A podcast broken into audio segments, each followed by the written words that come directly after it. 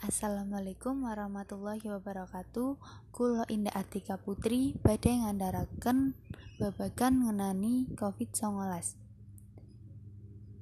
ingkang asring midhangetaken wonten ing TV-TV utawi ing media sosial. Nah, pun kedah nerapaken protokol kesehatan. Inggih menika 3M yaitu memakai masker, mencuci tangan, serta menjaga jarak. Nggih, ingkang menika ingkang saged kula andharaken. Wassalamualaikum warahmatullahi wabarakatuh.